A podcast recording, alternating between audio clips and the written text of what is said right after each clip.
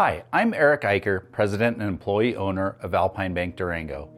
Alpine Bank is only as strong as its community, and giving back to the community is one of our core values. I'm proud to present Alpine Bank's Community Matters program, highlighting local nonprofit organizations. Well, Dancing Spirit started off as an artist co-op in 2010. Now, don't laugh, but it started off April 1st of 2010, so it was April Fool's Day. So it was founded by four artists as an artist co-op. So it was Meg McDonald, Diana Ruthers, who's since passed this year, and then Melody Hedin, and myself, Casey Correa. And then we start off with 13 artists. And then from about 2010 to 2011, we were just an art co-op selling our artwork.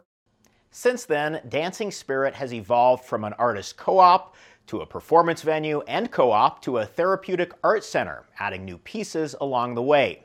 Over the years, the center has moved from one space to another along the streets of Ignacio, each new building providing a new iteration of the organization and new opportunities for community involvement.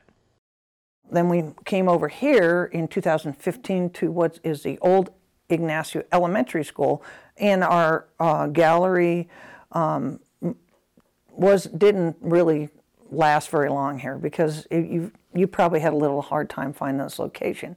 So we just became teaching and education. And then our big thing is healing through the arts, because I used a lot of modalities, but clay's very forgiving. 2013 marked the first time Dancing Spirit intentionally forayed into therapeutic art, with a grant from the Justice Department to work with families in the Ignacio area. Correa noted that Ignacio's history and tri-ethnic community make this type of therapy particularly relevant.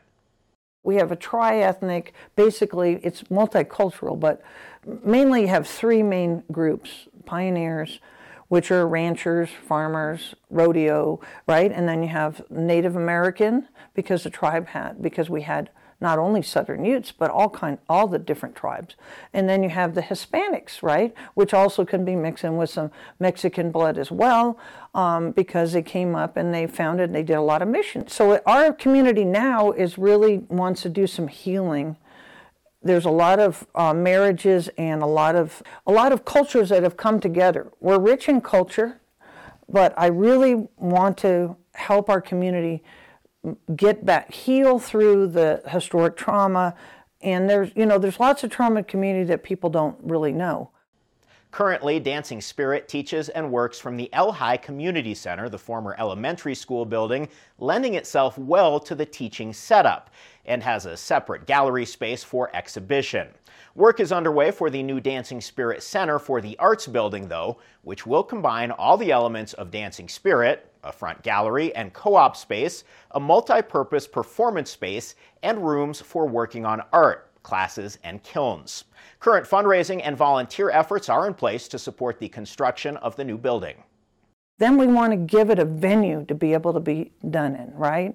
So your contributions and support for Dancing Spirit, this building will be tremendous things.